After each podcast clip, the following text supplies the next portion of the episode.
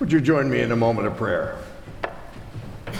Holy and gracious God, help us to be ready to see your glory, to be astounded at the newness you bring in Jesus Christ. In his name we pray. Amen. Our scripture reading today in this first Sunday of Advent comes from the Gospel of Matthew, chapter 24, beginning with verse 36.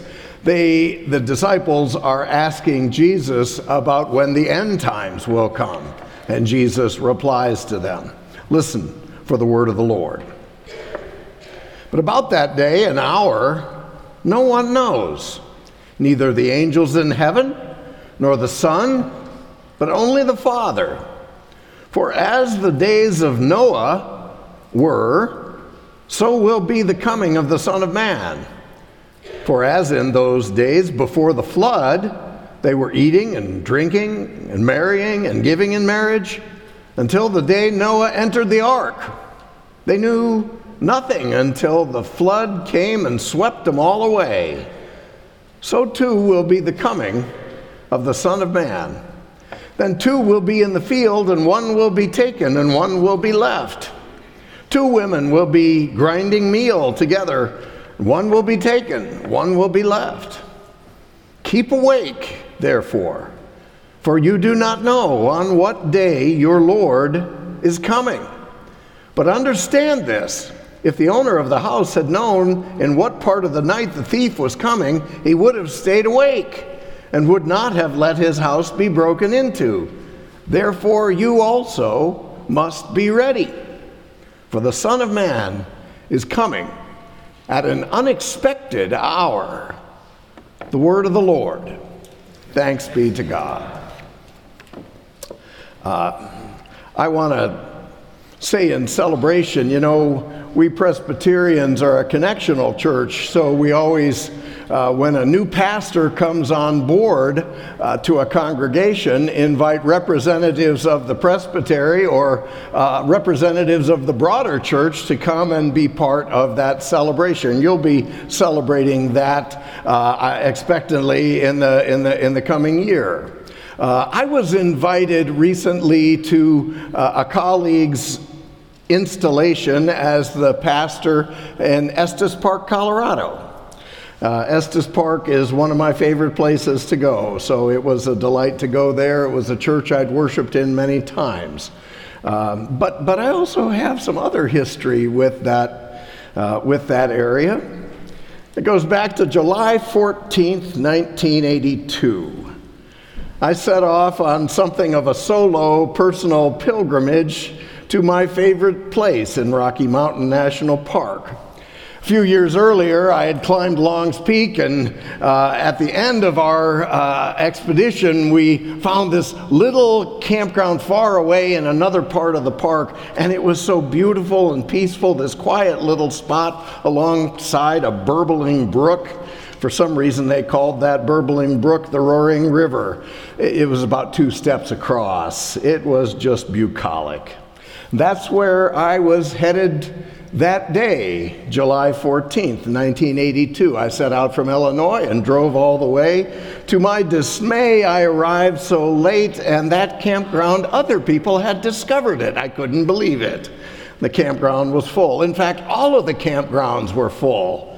And so, with a heavy heart, I drove to the Presbyterian camp in Allens Park, about 15 miles away. I knew I'd find welcome among the Presbyterians. They gave me an empty cabin. I slept well that night. I woke up the next morning, July 15th, 1982. Went into the dining hall, had breakfast, uh, pancakes and bacon and whole milk, and had a great time talking with the Presbyterians. They are a friendly group when all of a sudden the director of the camp burst in breathlessly, telling the whole hall full of people, Lawn Lake Dam burst an hour ago.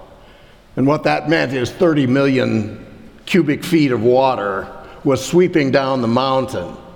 It came down to Estes Park. The water in downtown Estes Park was six feet high. The director said, Now be careful when you leave, uh, you don't go there. And of course, like a moth to a flame, that's exactly where I went. But I took the high road. I went halfway up Trail Ridge Road to look out and to see what was going on. And I saw pine trees a hundred feet tall bobbing along like toothpicks in this sea of mud.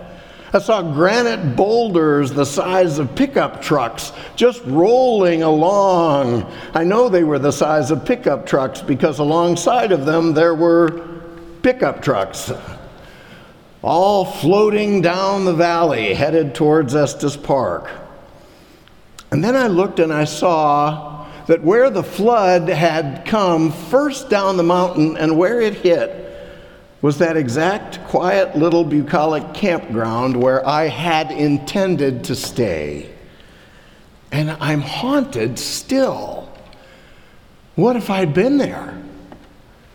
Would I have heard the clarion call of the ranger? Would I have responded? It was a series of quirky events that that made so that there wasn't more loss of life that day. A garbage hauler had not gotten his work done the day before, so he got up before dawn and arrived early, and he heard what he thought was a, an airplane crashing, and, and he discovered what was going on. He got on an emergency phone that usually wasn't working, but it was that day, and called the Rangers immediately, and they came and cleared out the campground, and, and I keep being haunted what if I had been there? You see, it was morning, and morning and I are not friends, right? I don't go to sleep easily, and I don't wake up easily. Would I have heard? Would I have moved fast enough? I'm kind of obsessive compulsive about my stuff, a little bit of Rain Man inside of me, right? Would I have thought that I had to pack my stuff? I'm a slow mover and my hiking boots were difficult to put on. Would I have taken time to tie them or just taken off to run? Would I have been ready? Would I have been ready to respond? And every time I go back to Rocky Mountain National Park, I not only see the beauty of the mountains and the, the, the high places, I go to that valley the trees are growing back now, all these years later, but that valley is never going to be the same again. The flood washed it all away. And I share that story this morning because that's the image that the scripture gives us for Advent. Advent's not supposed to be a quiet little celebration. Advent's about eschatology. It's about revolution. It's about a flood coming to wipe out known reality. The question is are we ready? Have we shaped ourselves for the moment? Have we, have we worked to become the kind of people who will mobilize our will when, when, when the clarion call comes? Will we be ready to leave our stuff behind and head for the higher ground? You see, Advent is about preparation and it's about hope. Hope is about when the sun has not yet risen in the sky, but that first glimmer, that first vague glow of dawn has come. That's hope. I always like Walter Brueggemann's term for people of faith. He says that the Bible calls us as people of faith to be, this is my Brueggemann imitation, authentic hopers. I want to be an authentic hoper to live as people who expect, who look for, who live in the glow before the sun has risen, and who know not exactly what's going to happen, but have some sort of sense of what's going on. To live in God is to live in hope. God's essential nature is hope oriented, pointing us not to repeat the past, not to hunker down in the present, but to look toward the future with expectation. God encounters us in hope. God invites us into that future to orient ourselves to be ready for the flood, that move to move towards that higher ground toward which God calls us. And that means hope calls us to hold in some sort of distance the present. Because the condition for the possibility of the new is to be ready for the present to be washed away because something new is coming. Hope orients us towards the future, to where God is calling us. So we're not fully in harmony with the present. We're not in agreement with the world as it is. We're those eschatological Advent people that are oriented towards what is coming. We don't know exactly what's coming, but we know in God that it is coming. And therefore, we take the present seriously. We engage in the world, recognizing that what is is not what will be. John Calvin said, Sin lives in us, but we're called towards righteousness.